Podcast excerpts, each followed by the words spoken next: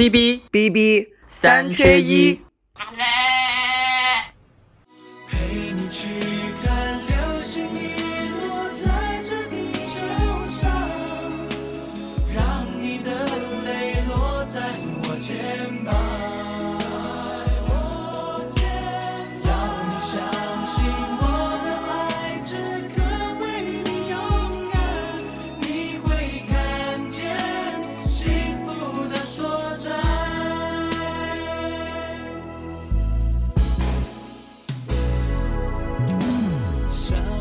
Hello，大家好，欢迎来到我们新一期 B B 三缺一的节目，我是主播八童。我是主播红中，我们今天真的是三缺一，我们第一次请到了一位嘉宾是综艺大咖，如果用台湾的口音说是综艺大咖曲燕珍。燕珍先跟大家打个招呼。呃，各位好朋友，大家好，我是燕珍。对，如果你喜欢看综艺节目啊，像比如说《一站到底》《非你莫属》，还有台湾的《大学生了没》，那肯定听过曲燕真的曲燕真的名字，因为她在节目里面表现非常的亮眼，然后金句频出。然后燕珍是辽宁人，对不对？曾经在台湾静宜大学读书。你跟大家简单的介绍一下自己，当时为什么想到去台湾上大学？对，我是辽宁人。然后呢，就是在二零一三年到二零一七年这个期间，在台湾台中的静宜大学读书。所以在这个读书的期间啊，因为那个时候这个台湾一个相对比较主流的话题就是大陆同学在台湾的观察或者是见闻，所以呢，我在那段时间就比较有机会去参加一些这个谈话节目，或者是这个综艺节目下的一些这个益智类节目的这个录制。所以在这个录制当中，也遇到了一些比较有意思的事情，像是比如说这个大学生了没啊，或者是台湾的这个呃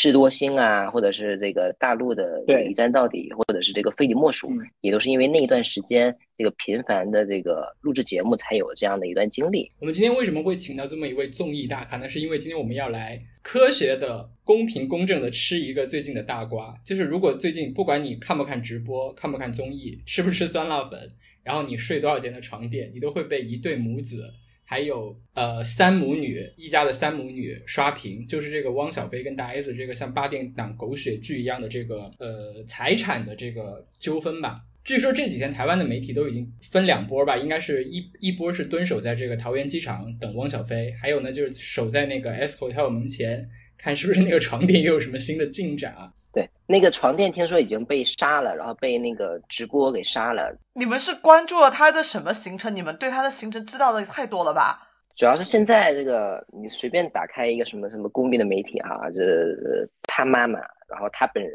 然后他的婆婆，然后他的前妻，然后他的妹夫，呃，小姨子他一大大家子，对吧？全部充斥在我们的这个新闻版面里。那我们今天就开始来，我们现在我们就开始来合理科学的吃这个瓜。其实整个事情的这个由头非常的简单，就是汪小菲没有付那个按规定付那个赡养费，从今年三月份大 S 再婚了以后就没有再付过了，然后拖欠了八个月，一共五百万台币的这个呃赡养费，其实算下来也就一百多万人民币，比他那个床垫便宜多了。这个最近也关注了一些那个台湾的这个这个综艺节目哈，他们有评论到这件事情，因为他们发现一个有趣的时间节点，就是实际上是从三月份开始，他这个所谓的赡养费才没有付给大 S。那三月份的一个什么重要的时间点呢？就是大 S 跟这个具俊晔同学嗯他们这个结婚的日期，对不对？所以有些人这个评论啊，这个汪小菲同学他可能看着比较爷们，比较有格局，但实际上他对这个前妻的这个一言一行、一举一动还是比较在乎的，所以他把他们之间的这个过往啊，具象成一个床垫，就是说这个我这个付 了你们豪宅的首付，然后每年还支付他的这个分期，然后呢，你们呢又住在我给你设计的房子里，给你精心挑选的床垫上啊，做一些事情，对吧？他当然这个心意过不去，所以不少人这对此啊还是比较同情汪小菲的，然后也表示说你这个骑马应该换一个床垫，对不对？然后所以呢，这个整家人也很抓马的，把这个床垫说要拿出来给杀了。哎，但是我也想请请教一下这个龙律师啊，这个他们说这个，因为后来这个大 S 他讲说他这个一百万啊是这个身心的补偿费，这个显然不是这个法律意义上嘛，因为可能在台湾媒体讲他有这个赡养费跟这个抚养费。抚养费可能是给他们的孩子的一个共同的基金，那赡养费呢，可能是对前妻。那这个所谓的这个身心补偿，那这个法律上到底是怎么界定的呢？为什么这个 汪小菲要付每月这么多钱给这个大 S？我终于知道今天让我来的目的是干什么的了。反正瓜我是不知道的。我们红中是一个非常资深的、非常专业的家事律师，处理过无数起这种狗血的、奇葩的这种离婚的案件。所以，就今天在我看来，他这事儿也一点都不奇葩。就我周围要一百多万的赡养费或者抚养费的家庭，其实可能没有他们家有名，但是其实可能比他们家有钱吧。我只能说一百多万真的，所以我就一直不算什么。他是每个月不是，他是累计到现在。不是，他是三月到十一月累计的。那就二十万嘛，二十万其实二十多万，在我做过的很多案子里面，真的很多家庭都付得起的。所以我也不知道汪小菲家到底是真付还是假付。就我大大对京城四少的抬头打了一个折扣了。对我们，我我觉得整个事情啊，现在看好像怎么看都没有一个输家。我觉得我们大家一起来讨论一下，大家会觉得这个事情演变到最后，这个赢家到底是谁？我一直感觉就是没有一个输家。你看，比如说像汪小菲跟他妈赚了流量，对不对？天天他妈在那个直播间里面卖货带货，一边爆儿媳的料、前儿媳的料，然后一边带货，然后那个。那个酸辣粉啊，什么卤蛋啊，那个销量蹭蹭的往上涨，最后他这个钱又变成了生活费，都给到了大 S。虽然大 S 那边可能公众形象会有一定一定的损耗，但是在经济上似乎没有什么影响，似乎所以我觉得这个事情好像没有什么输家，真正最后掏钱包的就是我们这些吃瓜群众，都是在他的直播间里面去买酸辣粉的这些吃瓜群众。对，毕竟还是占用了公共资源嘛。啊，我那我我觉得我是这里面最大的输家，我就是特别烦。最近我真的是因为世界杯，我要去搜点足球新闻什么的，或者最新的那个比赛情况，结果都没有。抬头第一条就是什么床垫了，又第二条又在痛骂谁了，我就受不了了。你俩没有不能加个微信或者发个短信吗？就是哪能把微博当成微信一样用啊？他不是说那个汪小菲把大 S 屏蔽了吗？你发短信所以所以有人据此在分析这个汪小菲的心态。就是说，汪小菲似乎啊对这个大 S 还放不下，所以他通过这种停止这个支付这个每个月一百多万的这个这个所谓的按大 S 说法这个身心补偿，让大 S 被迫的联系他。哇，突然一下子好好好同情他，有有点心疼他，好好磕啊这一对儿。对，因为啊，这有一些节目他讲啊，说这个一般的这种这个离婚的他们的协议里面可能会有一条，就是比如说这个如果女方。再婚的话，男方可以不支付女方的这个赡养费啊，赡养费。但是好像这个汪小菲他本着他的这个格局，好像并没有要这一条。理论上，他的离婚律师应该提示他这一点，但是他还是要，可能在他的这个观念当中认为大 S 是不会再婚的，但是实际上就突破了他的想象跟他的认知，所以他是一个似乎是比较拧巴的人。我看到过有一个博主对这一点有一个分析，就是他为什么好像说是要呃把这一条协议从他们的那个婚前呃那个离婚的那个协议里面给剔除，就是说其实这么多钱这么这个量级的这个离婚的这个这个官司到了最后，如果汪小菲他说不付，他就可以不付，我说违约就违约，然后大 S 你要告我你就去告吧，但是从他开始提告，然后到立案到开始审查到最后审判结束。起码五年的时间，那这五年的时间里面，他可以就是因为一直在这个争议当中，他可以完全不付这个钱。然后他们家以他们两家的这种风格，这种骂、这种骂战、这种各种各样的争执，可以给他们家在这五年时间带来源源不断的流量。所以说，汪小菲有也是不知道是真傻还是假傻。哎，因为我不知道这个这个适不适用于台湾的地区的法律啊？因为是不是说？他那个汪小菲，他在台湾地区的那个 S Hotel 的一些资产可能会因此被封存啊，被冻结，对，被冻结。对，好，既然说到这儿，我们就先不说八卦，我们就来开始正经的聊一些法律的问题哈。我们请出我们的资深专业的这个离婚律师，就是其实事情的开端就是大 S 向当地法院提告嘛，然后他到底为什么感觉每一步他都把汪小菲拿捏的死死的？那这件事情从法律上会怎么演变？以及他为什么这个汪小菲就是拿他没办法？红中给大家说一下。我理解啊，当然也是查的。我其实之前我也没关注过他们离婚的事儿，因为这两年离婚的夫妻太多了，所以也不不没有那么稀奇。然后当时我是看了一个那个报道，说他当时他们是通过那个台湾的调解笔录做的那个离婚程序，然后什么他调解笔录，嗯，调解笔录，对，就类似我们大陆的调解书，就大陆的民事调解书一样的一个东西。因为它这个调解笔录相当于就是呃，就跟那我我它就跟大陆调解书一样，我拿到这个东西以后，如果以后你没有按这个上面的约定来执行的话，它是具有一个强制执行性的，我可以直接向当地的法院申请强制执行。所以大 S 应该就是因为这个原因，可以直接到法院去强制查封冻结了那个汪小菲在台湾的资产。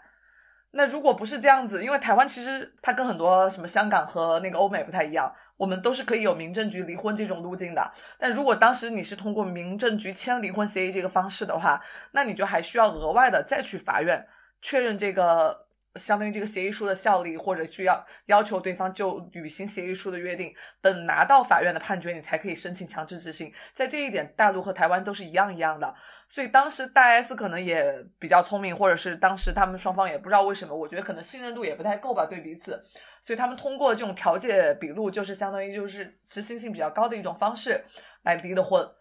是这么一个方案离的。所以现在他就可以按照法律直接就向法院去申请冻结了那个汪小菲在台湾的财产。所以说，如果他们之前是签离婚协议的话，反而可能没有签这个会麻烦一些对的有效率。对，嗯。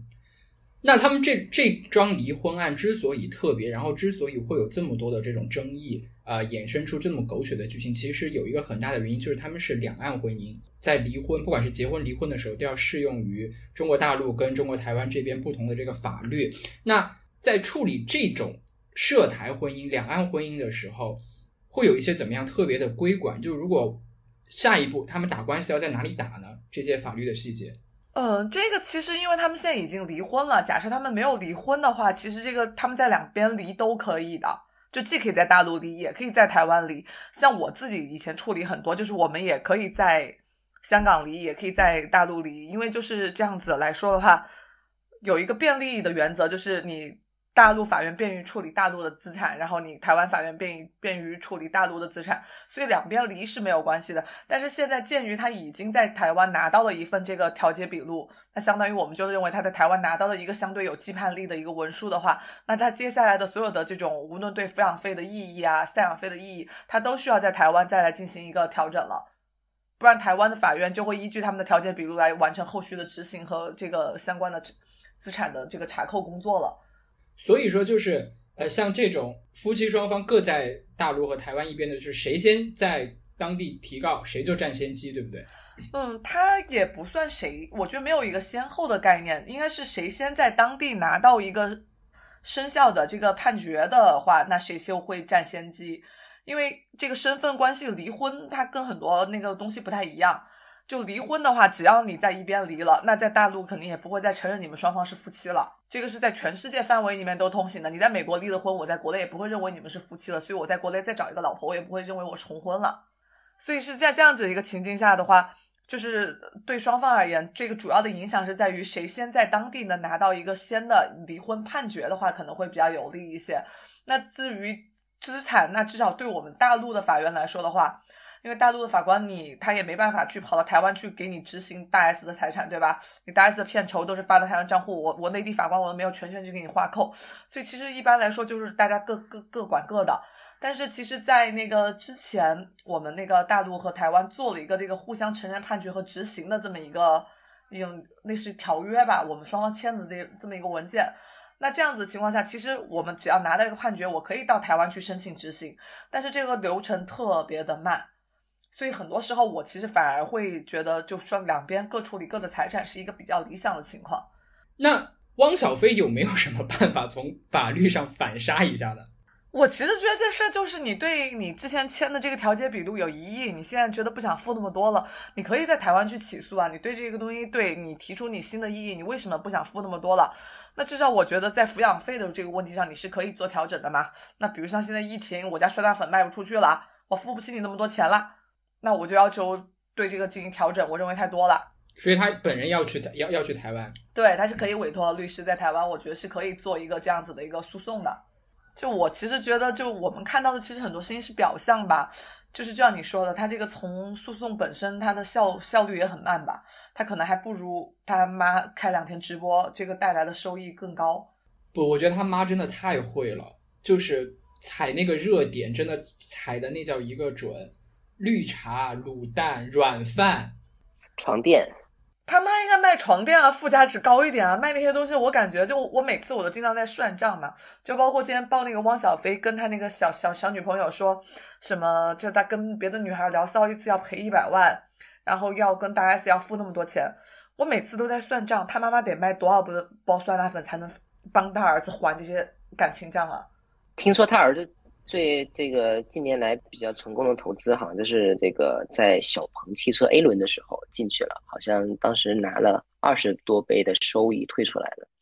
我一直以为他们家都是靠他妈卖酸辣粉，所以我就每次就在算，然后一百万得对应多少包酸辣粉。我当时没买过，我听说那酸辣粉是五块钱还是多少钱一包是吧？然后是说他他妈之前在那个直播间里面哭穷嘛，说好不容易嗯之呃之前那个俏江南对赌输了。然后好不容易呢，重新再开了这么一个麻六记的那个餐馆，但是遇到整个行业受到疫情的这个打击，百业萧条，没办法，只能带着那什么，把头别在裤腰带上那些老员工们一起来做直播。就是我看到这两家人这么来来回回，我最大的一个感触就是，怎么能有人把婚姻经营成这个样子？那种感觉就是在离婚之前，可能感情已经开始破裂的时候，双方就开始互相在找对方的把柄和那个证据，然后呢，现在。都握着对方的把柄，然后互相拿着能够置对方于死地的那些证据，然后互相邀想、互相妥协，就是好像没有一点温情，没有一点利益的那种，呃，没有任何温情，只剩下这种利益，甚至连孩子都是他们去争夺利益的这个筹码。就作为一个女性，然后作为一个家事律师，你对这件事情，他们后面的这种争争执，你跟你是一个什么样的观感？我其实坦白来说，我见的挺多的，在很多这样子的婚姻私，就后面你都觉得鸡飞狗跳的时候，所有的东西都会是这段婚姻中的筹码，最后的东西都是为了钱。所以你在说，就是我只是觉得，我希望很多人就是真的，在你面对这个婚姻的过程中的时候，我觉得大家就是就更更坦荡一点吧，我觉得更男人一点，就是。所以，我我我其实不是很喜欢汪小菲的这波处理方式。就那天我看有个博主就说他特别油腻，他自己的所有的这种表述里面，就感觉他在这段婚姻里面其实挺就是那种占有欲挺强的，就把大 S 一直作为他的一个附属品。你嫁给了我，你就要应该跟着我生活在北京，然后所有的东西就是就是你嫁到我汪家，然后你就应该进我家的门，而不是生活在台湾。所以为什么我给你钱。然后，然后你给了下一个男人什么？就是他其实，我觉得他在意的根本就不是这段感情，就像你们刚刚说的，觉得他很爱大 S 啊，在磕这个 CP。但我觉得他只是有种，就是我觉得男人那种过不去的那种东西，就跟我当初买了一个很好的，就我以为我买了一个很贵、我很心爱的一个物件，但这物件突然今天好像告诉我不值那么多钱，或者这物件开始有独立意志叠加了，我开始不就不爽了，对我此前的购买行为。所以我觉得这个太利益化了。然后这点我确实是很难接受的，对物化女性，把妻子当成自己的一种私有财财产，可以任意的就是去处置。对啊，然后小孩也是一样的，他自己以前写传记，然后又把妻子反正写的多么的感人，给他生孩子癫痫，后面又把这一切拿来作为一个攻击的手段，我就觉得这个人其实挺，他逻辑上很不自洽，你到底是怎么样的一个情感？汪小菲他在那个俏江南他们家失败之后啊，实际上依靠大 S 确实赚得了不少流量，或者是很多事情都是围绕大 S 这个 IP 本身在做的，所以也不像他在他自己表述当中，他在婚姻当中付出那么多，实际上他还是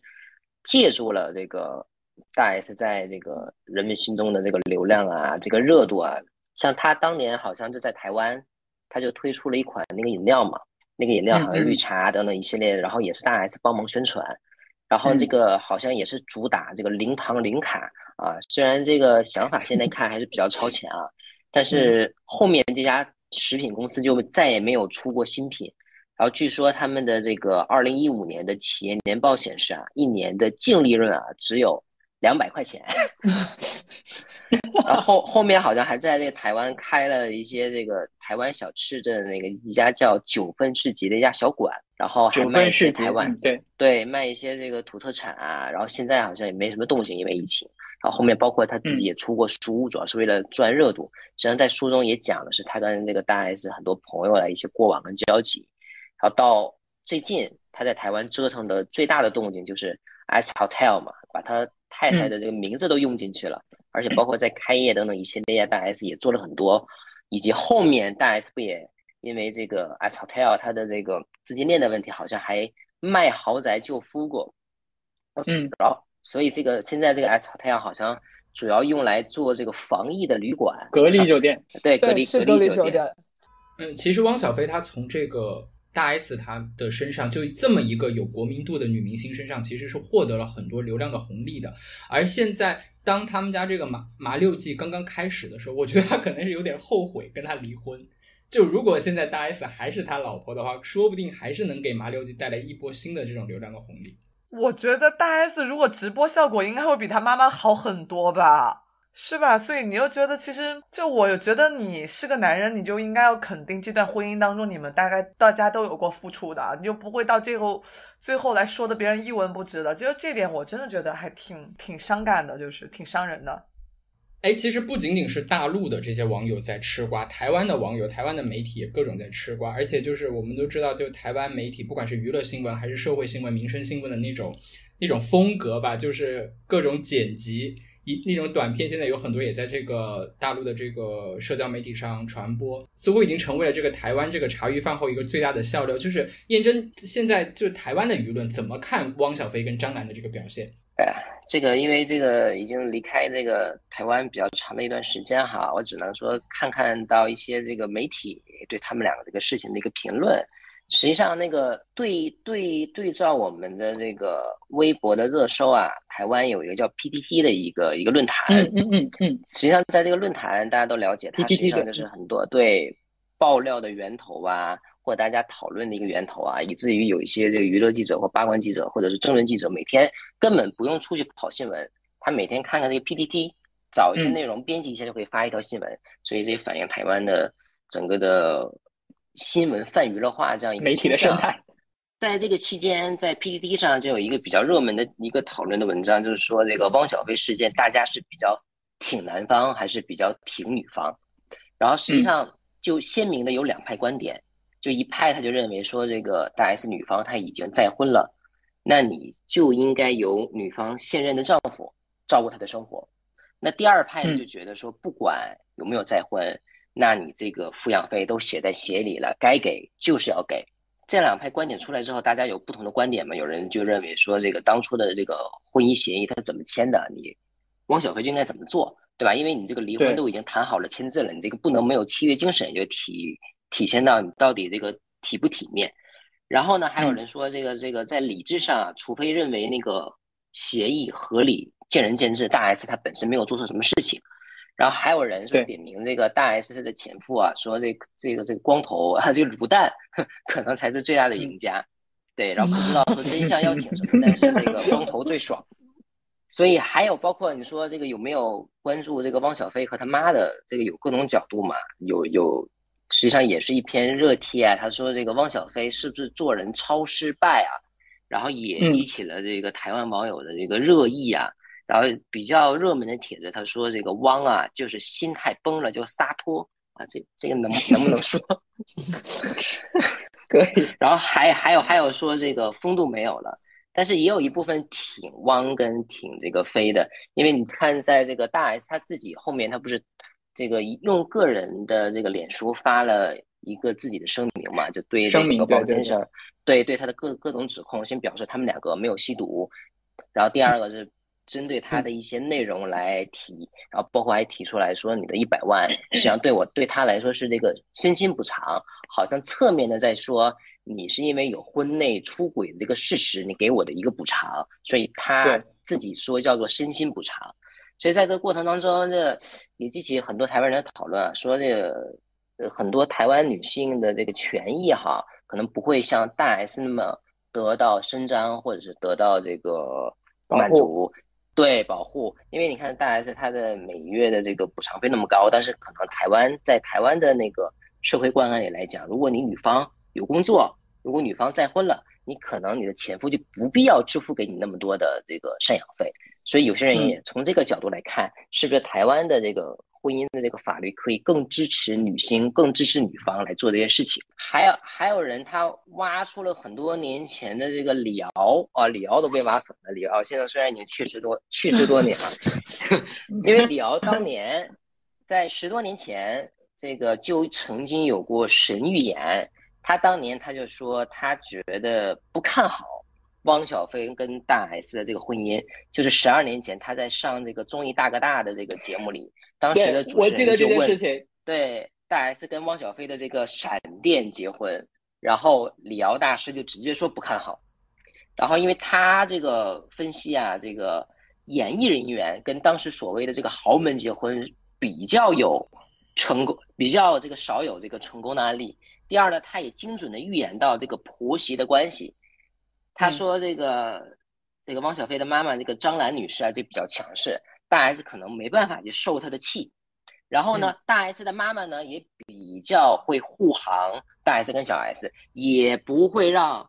大 S 受汪小菲妈妈的气。委屈，对，所以现在实际上慢慢它会变成两个妈妈的之间的这个对决，也是让很多人在吃瓜。对，我记得这个事情，就当时好像小 S 知道这个事情以后，还在节目里面，还是在一次访问里面说过，就是说，其实李敖就是对张兰有性幻想，然后这个事情还被李敖告了。啊，对，What？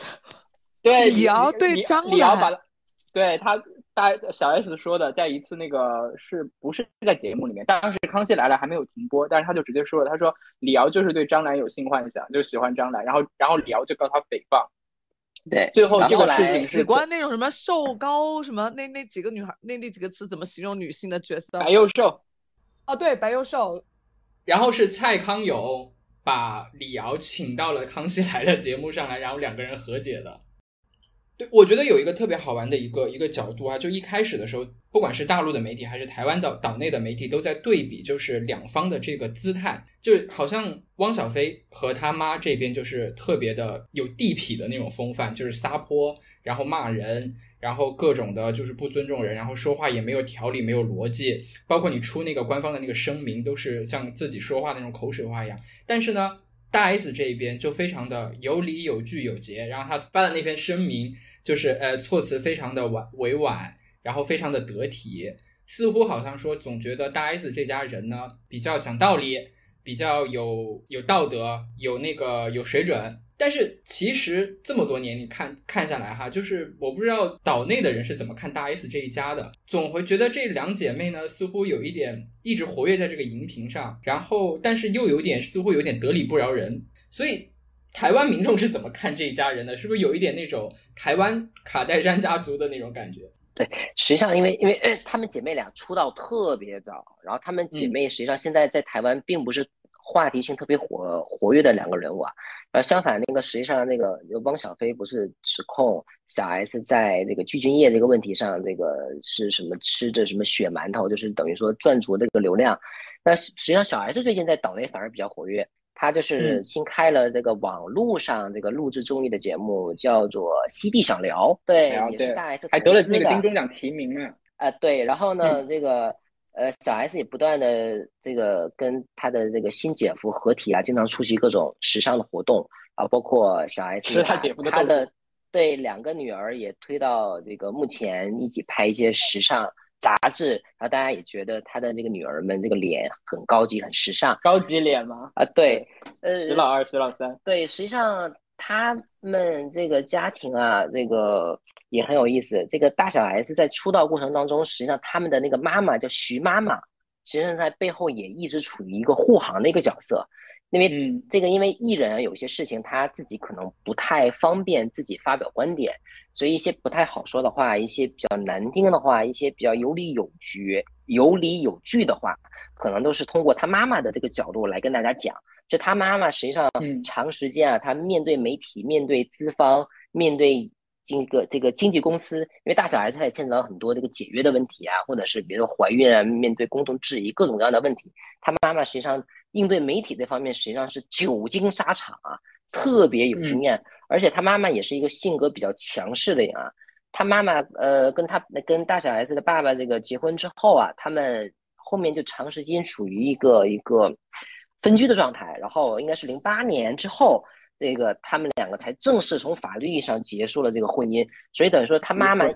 早就带着大小 S，包括他们还有个姐姐一起，就是搬到外面去住，因为让他们孩子获得更好的一个教育环境跟那个家庭的空间，所以这家人还是挺努力的，我觉得也是嗯。凭借着自己的这个努力啊，一点一点的在这个台湾的这个演艺圈搏开一条生路，因为台湾当年实际上演艺圈这个竞争也是极其惨烈的。特别有意思，就这次啊，台湾岛内实际上对大小 S 来讲，对他们的普遍观点是比较同情的，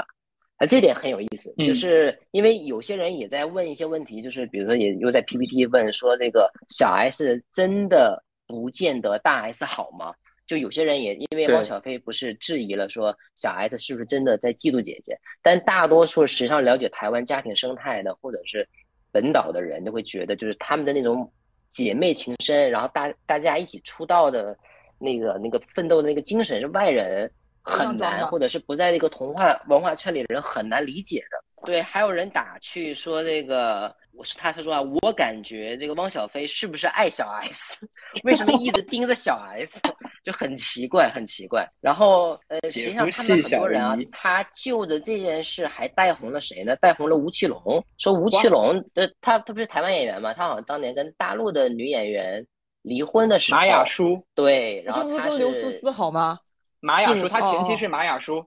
净身出户。净身出户，然后没有一句恶言恶语，好像还把当年很多现金都留给了前妻。然后后来也爆出他的前妻可能在婚姻当中也不是那么的规矩啊，现在是坊间传闻，不可不能确认，就把这两个人做对比，说同样是男性，你看那咱们的呃那台湾男演员那个吴奇隆是这么做的。然后咱们这个京城四少，哎，反而有有可能这个控制不住情绪，然后经常的这个利用这个事情来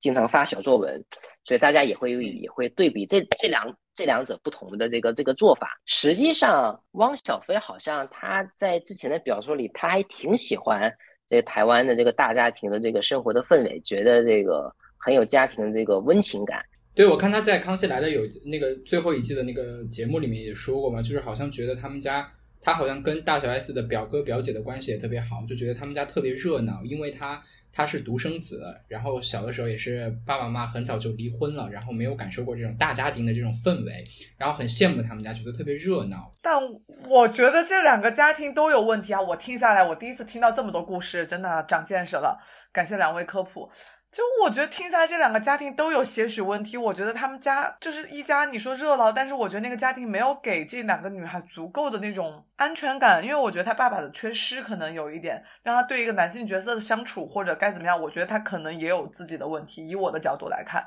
那从汪小菲的角度，我觉得也是一样的，就长期跟妈妈在一起，就是说句不好听的，我觉得有一点点妈宝的感觉了，所以让我觉得这两个人可能在经营婚姻上都会出现自己的一些小问题。对，所以有人打趣说大 S 可能就是喜欢妈宝，就喜欢妈宝从汪小菲到这个具俊晔，具俊晔不是不是后来也跟妈妈一起住在一起，了妈妈给他叠被子，妈妈给他收拾衣服，妈妈给他做饭，哦，那是吧？我觉得这个合理了，就想当妈。台湾的那个名嘴就是那个苦灵，之前就说嘛，就是大 S 细数大 S 交过的男朋友，从周渝民到蓝正龙，个个都是妈宝。他就喜欢在这个男女的亲密关系当中享受那种掌控对方的感觉。之前那个周渝民就说，他到了后期有一段那那种状态是怎么样？就他听到大 S 上楼梯的声音，他他心里就会紧张。就跟小时候我们看电视听到妈妈的脚步一样的感觉，得关电视了。估计是真的是他在家里面可能穿什么衣服、说什么话，稍微有一个眼神动作不对，大 S 的眼神就会不对的那种感觉。好可怕呀！然后像那个具俊晔，具俊晔就更不说了，具俊晔已经五十多岁了，还跟他妈住在一起，他妈七十三岁，然后每天早上起来给他做早饭、做晚饭，各种各样的。然后他妈直接在那个韩国的综艺节目里面说他不懂得照顾女生，就像一个大宝贝一样，但他已经五十几了。这个确实不方便评论，这个大家对，不方便评论。因为一开始这个岛内啊，他对具俊晔跟大 S 反而很看好，还管具俊晔叫什么叫国民姐夫，所以那个时候他就衍生出一个梗，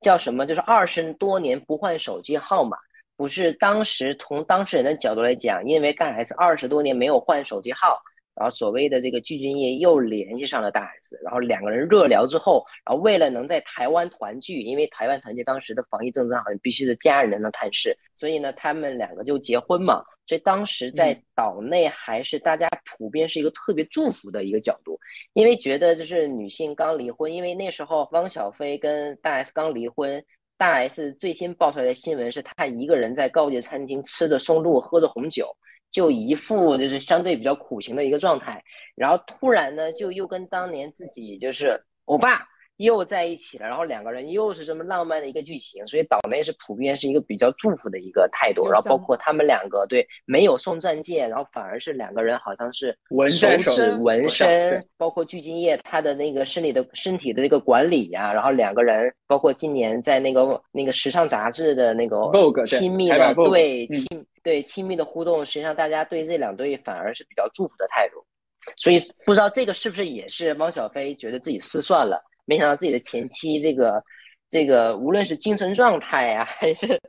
自己的这个枕边人，还是各个方面，然后包括他的他可能不太喜欢的小姨子，都变得特别好。然后自己的这个这个餐饮事业各个方面对，所以还有人分析说，是不是跟那个汪小菲现在这个商业上的这个窘境啊，实际上受到了这个内心的影响。因为那个汪小菲跟大 S 结婚是在二零一零年，那个时候呢，实际上也是对，也是两岸转暖，这个包包括是各个经济啊、学术啊蓬勃发展的这样的一个阶段。实际上在之前，台湾女星她嫁大陆当时的文人是比较少的，然后他们两个结婚，实际上呢，当时是一个比较标志性的事件，就体现了这个大陆的无论是经济崛起啊，还是话语权的一个体现呀、然后两岸关系的一个逐渐翻转的这么一个标志性的一个事件。那现在呢，这个因为可能汪小菲个人事业遇到一些困境啊，然后的，然后大 S 他又主要在台湾发展他的事业，那有些人可能又从这个角度来解读这个这个两个人的小家庭跟这个大的时代这个背景跟大的这个时代的环境也有着些许的这个映照。说到这儿，就是刚才燕珍也提到了，就是从两千零一年以后开始，随着这个两岸逐渐走进这种蜜月期，当时的两岸的关系非常的好。除了这个汪小菲跟大大 S 以外，很多出现了很多这种两岸的明星之间结婚的这个案例，像什么吴奇隆跟刘诗诗，对吧？还有那个赵又廷跟高圆圆，然后据说那个赵又廷他爸赵树海对高圆圆是盛赞啊，说真是千千年难遇的好媳妇儿。还有那个陈晓跟陈妍希，不过这对据说现在也是危机不断，不知道是真是假的。还有那个李荣浩跟杨丞琳，再往前早一点有那个高凌风也是娶的是内地的妻子，然后、那你、差不多了，再往下说就暴露你的年龄了，我都马已经不认识了，我都快不认识了，我都快不认识了。你说的是谁？马景涛娶的也是内地的。这其实就涉及到一个今天我们要谈的一个另外一个很重要的话题，就是两岸通婚的这个问题。我之前看，就是两岸通婚其实有四个阶段，呃，他们用用了三个时间点来区分这个是四个阶段，一个是一九八七年，一个是一九九一年，还有就是二零零一年嘛。一九八七年以前，像这个两岸的这个民间的往来是完全切断的，民间没有任何的这个沟通的这个管道。然后两岸的这个人是怎么去认识呢？大部分他们是在第三国或者在第三地，比如说中国大陆的呃一个学生到美国去留学，然后在美国结识了一个从台湾去美国留学的一个人，然后呃相识、相知、相恋，最后结婚。那个是所以在一九八七年以前，这个两岸的通婚、两岸的这个联姻的这个案例是非常非常少的。但是从一九八七年以后呢？这个按数量就开始增加了，是发生一个什么事情？就是一九八七年开放了这个台湾老兵赴陆探亲，就是很多老兵有机会回到这个大陆的家乡，然后很多就像眷住在眷村里的那些老兵，就是呃解放战争以后跟着国民党到了台湾，然后在眷村里面又没有钱，又没有地位，又没有社会关系，所以就是很多老兵都打光棍。然后在一九八七年开放这个赴陆探亲之后呢，回到家乡。然后经大陆的这些还在世的这些亲友给他们介绍，就是呃娶了一些大陆的这个女性，然后这就引发了当时很多内地，因为当时内地的经济，大陆的那个经济比较的落后，然后很多的比如说有些像福建啊那一带的那些很多女的就想方设法的要嫁到台湾去，对，嫁给台湾同胞改善自己的生活嘛。到了一九九一年之后呢，就大量的台商和台籍的干部开始西进往大陆发展。台商都在大陆，然后有所以呢有很多这个台商就娶了大陆的那个太太。他在大陆可能有一个太太，然后在台湾可能还有台一个湾有一个太太对，所以后面呢，这个台湾他就这个颁布相关的法律，因为那那时候可能大陆跟台湾的户政还没有完全通畅，然后不嗯了解两方的这个结婚的情况，就说你这个台籍干部必须得选一个，不然你就不能再担任担任那个台级干部。所以很多我包括我的很多在台湾读书那个台湾同学，他可能会有大妈小妈的这个 情况。有姨太太的吗？这个是那谁是大房啊？那可能在台湾呢，因为是先结婚的嘛，可能是大妈哦，还是比较公允的，是按先后顺序是吧？不不是说台湾的就一定是大大妈，然后大陆的到就是小妈。后面可能这个经济状况不太好，这个也也这个没有这个财力了。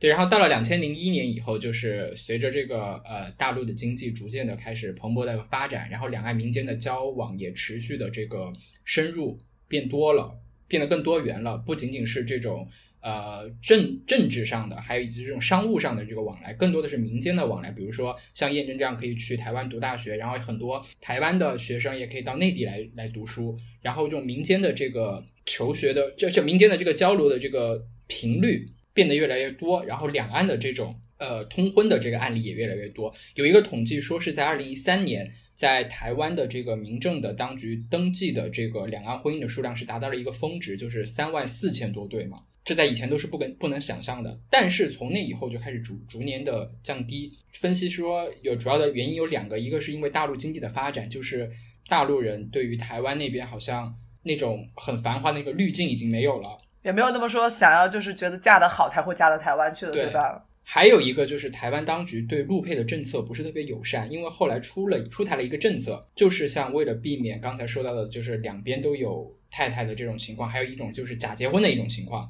他出台了一个那个政策，就是一定要面谈。就如果你要结婚的话，是要把双方都要到这个台湾的这个民政部门去做一个面谈。还有呢，就是在关于身份证的这个发放上，好像也有一定的那种歧视性的政策。比如说，如果是外籍的，比如说像如果一个台湾人嫁了一个美国人，或者娶了一个美国人，那那个美国人可能用四年的时间就能获得身份证。但是如果他娶呃娶的是一个大陆的太太的话，那可能要六年的时间才能得到身份证。关于这个，岛内有什么样的这种批评或者评评评论的这种声音吗？哎呦，从从从这岛内观察家，对对，这应该就问验真，你当初就没有想过找一个台湾太太，然后了解清楚自己要面对的路径是怎么样吗？呃，我那个时候去那个台湾移民署去办那个加签的时候，就是就是那个签证加签的时候，然后就赫然看到一个就是好好多个那种大的文件贴在墙上，就讲说你怎么合法的拿到台湾的身份，就通过结婚嘛，好极其复杂，所以就劝退了，劝退了。然后第二个，实际上觉得跟台湾台湾同学还是在情感上或认同上会有一些隔阂。那个，因为我们那时候在台湾的时候，实际上每个学校它有那个陆生联谊会，所以你在里面可能他会跟很多这个大陆的同学再有一些交流，然后另另一面呢，可能就是跟这个一些就是对大陆比较有亲近感的台湾同学，你可能会有比较深入的一个交流。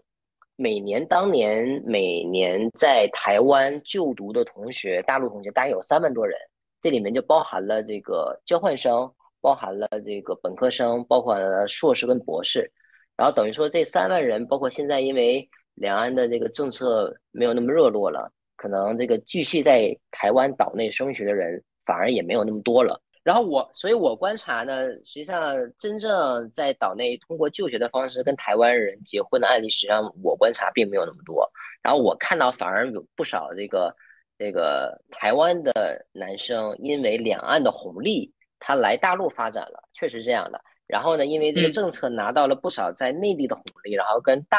陆的女同学结婚了。这个实际上是我观察到，比如说这个九零后、九五后，就大概这一批人现在比较多的一个情况。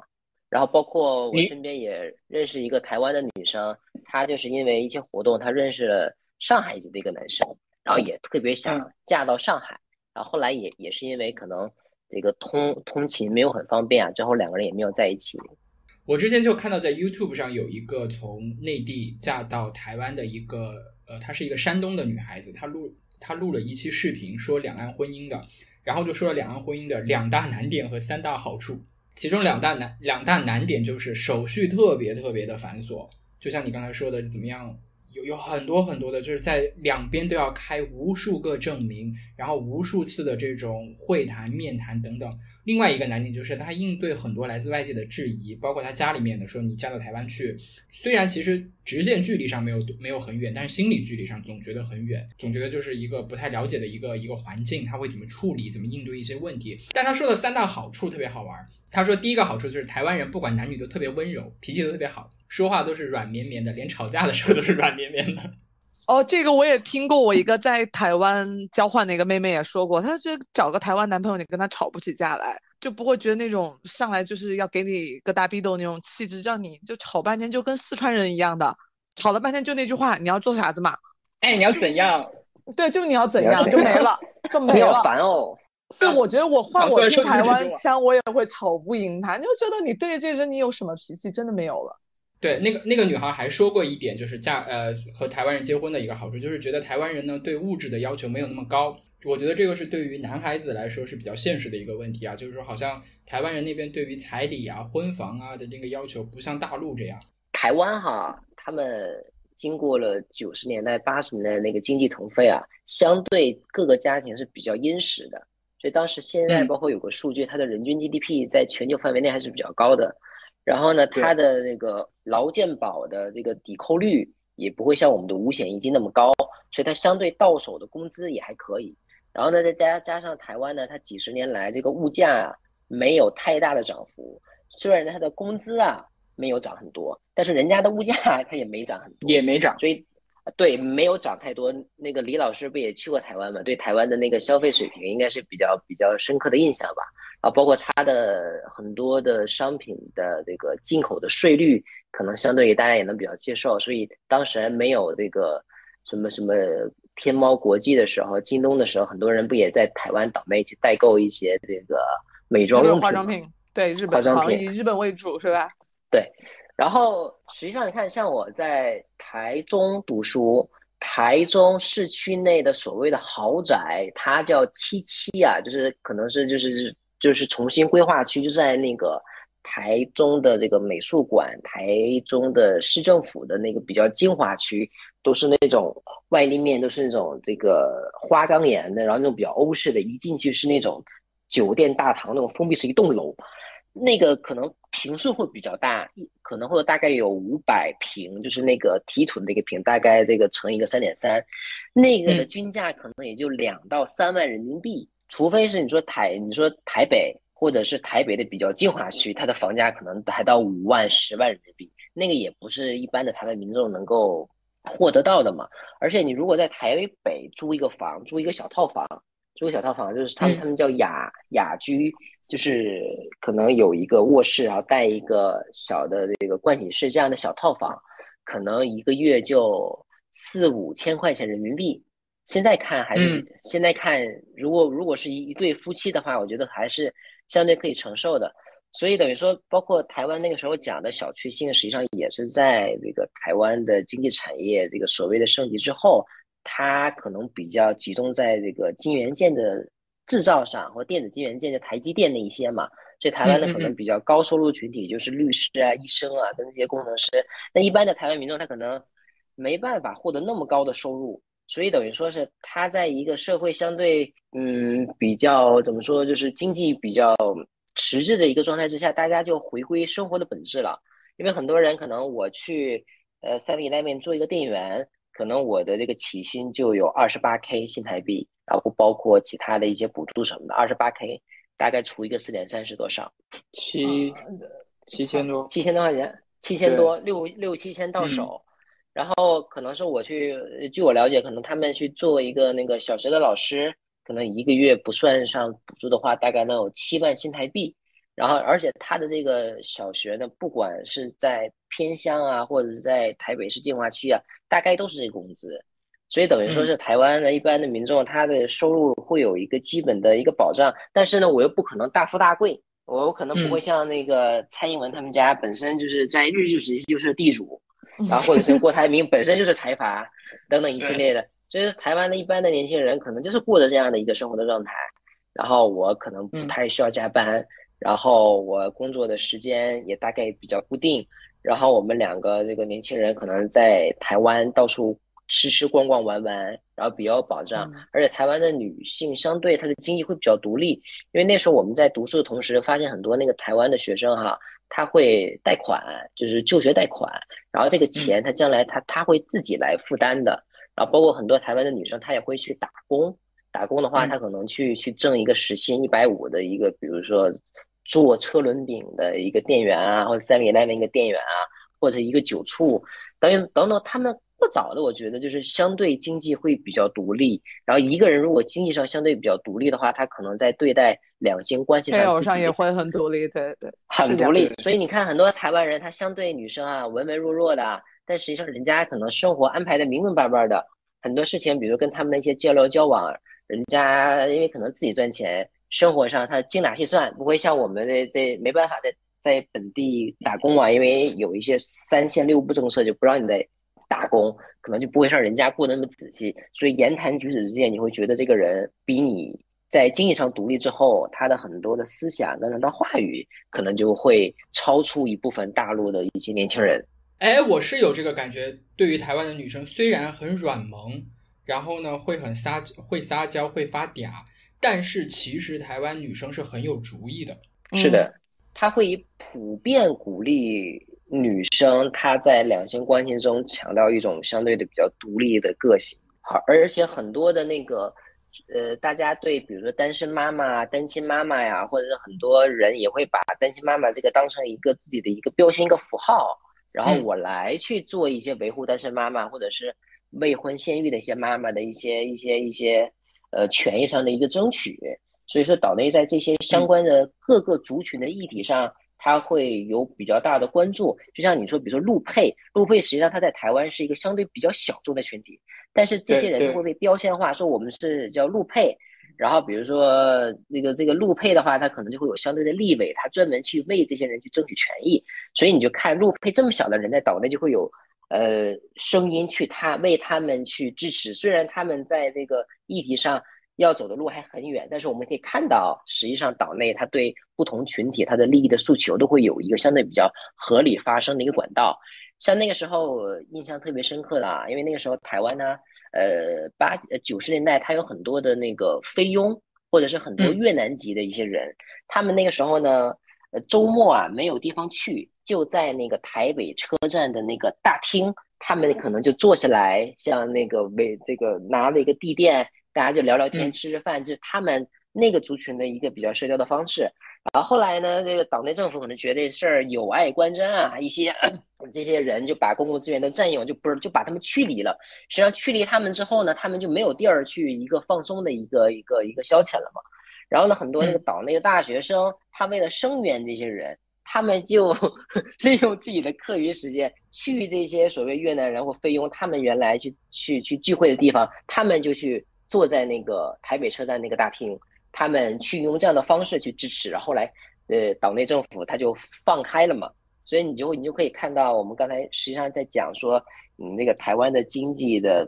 过了这个腾飞期，这个高收入群体摆在那儿，然后大家处于一个相对温饱的一个状态，所以呢，在这样一个环境之内，大家可能会追求所谓的小确幸。在追求小确幸过程当中呢，台湾又是因为大很多是因为大的家庭，让很多台湾男生、很多台湾的女生，他过早的可以进入社会，然后自己的去规划自己的生活，这他的个性上或者是呃对社会的认知上会相对的比较成熟。然后呢，在这样的一个状态之下，台湾人可能不会是我们外表看到那样所谓的软软弱弱，实际上他们就像李老师说的，哎，内心很有想法，也比较有主意。对，就像大 S 跟小 S 一样，表面上好像看上去软软糯糯，但其实内心可能算盘多着呢。就像你刚才说到，就是很多那个陆配现在也会争取自己的权益，比如说前段时间就有那个叫做牛春如，她是七零年生人，然后是一个内蒙古人，但最后嫁到台湾去了之后，呃，取得了这个台湾的这个身份，然后最后就加入了中国国民党，现在也是中中国国民党的一个这个这个候补中央委员。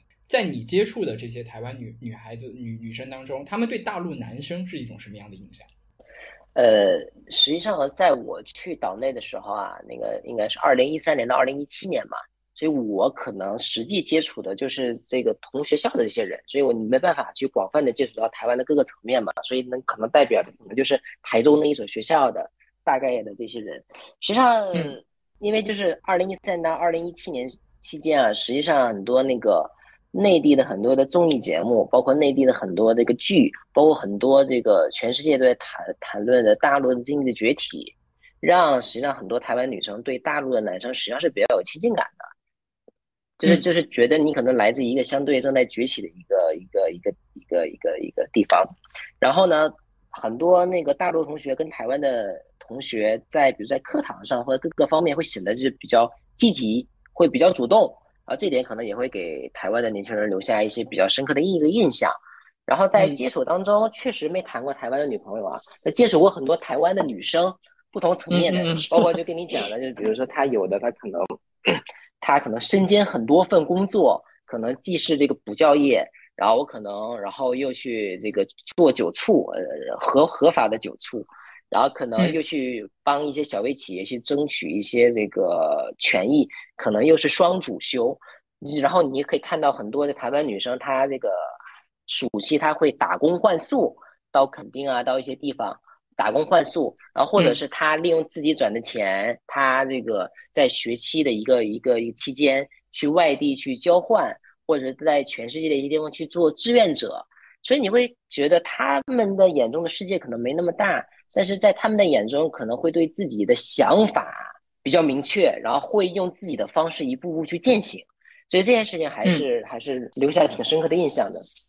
活得挺明白的，从我的角度听起来，就是对自己的规划，所以我觉得他在择偶上可能也会很独立。他也因为并不不需要一个男人来成就自己嘛，也不需要他给我什么东西，所以他就只用挑一个自己喜欢的。所以包括我觉得大 S 后面找的那个那个巨先生具俊晔也是，对，那我觉得那就是纯粹可能就是以前喜欢的感觉吧。你看，包括那个那个林心如找的那个小帅哥，我觉得也是，我觉得可能就情霍感建华，霍建华情感的成分多一些，没有过多去考虑这个人的什么名声啊，就一些其他的一些附加因素。我觉得，对，其实我看到这个当时大 S 再婚的时候，我是觉得这个女的真的是所谓的敢爱敢恨。首先，她能够承担自己敢爱敢恨的后果，就是她经济上足够独立。我离过婚又怎么样？我生过孩子又怎么样？我才四十几岁，我还很漂亮，我还我还有能力、有权利去追求我自己的这个一个幸福。所以当时我觉得他再婚的时候是挺拉好感的一件事情。嗯对，但是 经过汪小菲这么一闹之后，可能对比下来，在格局上或者在胸怀上是有一些的一些的差异吧，我觉得。是的，哎呀，我觉得反正就是，其实人也可能每个阶段都会变吧。你你可能就是说白了，你说他的独立啊，他的经济独立，可能也是汪小菲在负重前行，对吧？但其实我们今天聊了这么多，我觉得有一个嗯感受啊，就是虽然就是因为两岸的这种比较特殊的这种政治关系，导致了这个两岸的这个婚恋和婚姻，不管是谈恋爱也好，结婚也好，离婚也好，有了很多的这样的一个特殊性。然后婚姻是要受到这个不同的法律、经济，甚至这些政治因素的这个影响。但是我觉得有一点吧，就是感情或者爱情怎么样都应该要纯粹一点。对，我觉得爱情是可以纯粹的，婚姻是很难的。就像你刚刚说了，这其实涉及了两个家庭，还有两个妈妈。反正我一直觉得，你要想婚姻幸福，其实过多的跟家庭割裂，其实你会更容易幸福。我自己接那么多离婚案件，我觉得很大的一个不幸福的原因，其实就是任何一方的母亲干涉过多，这段婚姻都不会幸福的。就是像那个婚姻故事，那个奥斯卡电影里面讲的，就是叫什么刑事律师能看到那个坏人最好的一面，但是离婚律师总是能看到那个好人最坏的一面的。对，而且确实，你把那个两个人的家事放到一个公域媒体上，大家不断的检视、去放大，这件事情本身就对双方也是比较比较大的伤害。而且他们的孩子将来看到这些，对，我觉得好不堪一击啊！就我爸妈当年在争一个床垫，哎，是不是我小时候还睡过？反正那个我就想起了那个爱丽丝·门罗，加拿大那个作家写过这么一句话，就是说爱会让你变得刻薄。要是你觉得你离不开谁了，你就会对他们刻薄。好像这句话用来形容汪小菲真的是比较合适。但不管怎么样，还是就一书也说过嘛，人这一辈子最重要的东西就是一个姿态嘛，一个体面嘛。也不知道就是你们闹成这样，闹到现在这个结果，以后会怎么收场？对，我觉得。结尾的时候，我们就给大家送一首歌，就是《体面》。所以于文文是最体面的，是吧？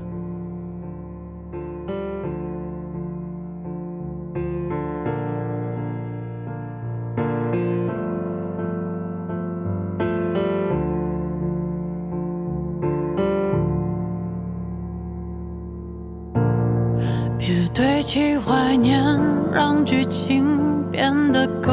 血。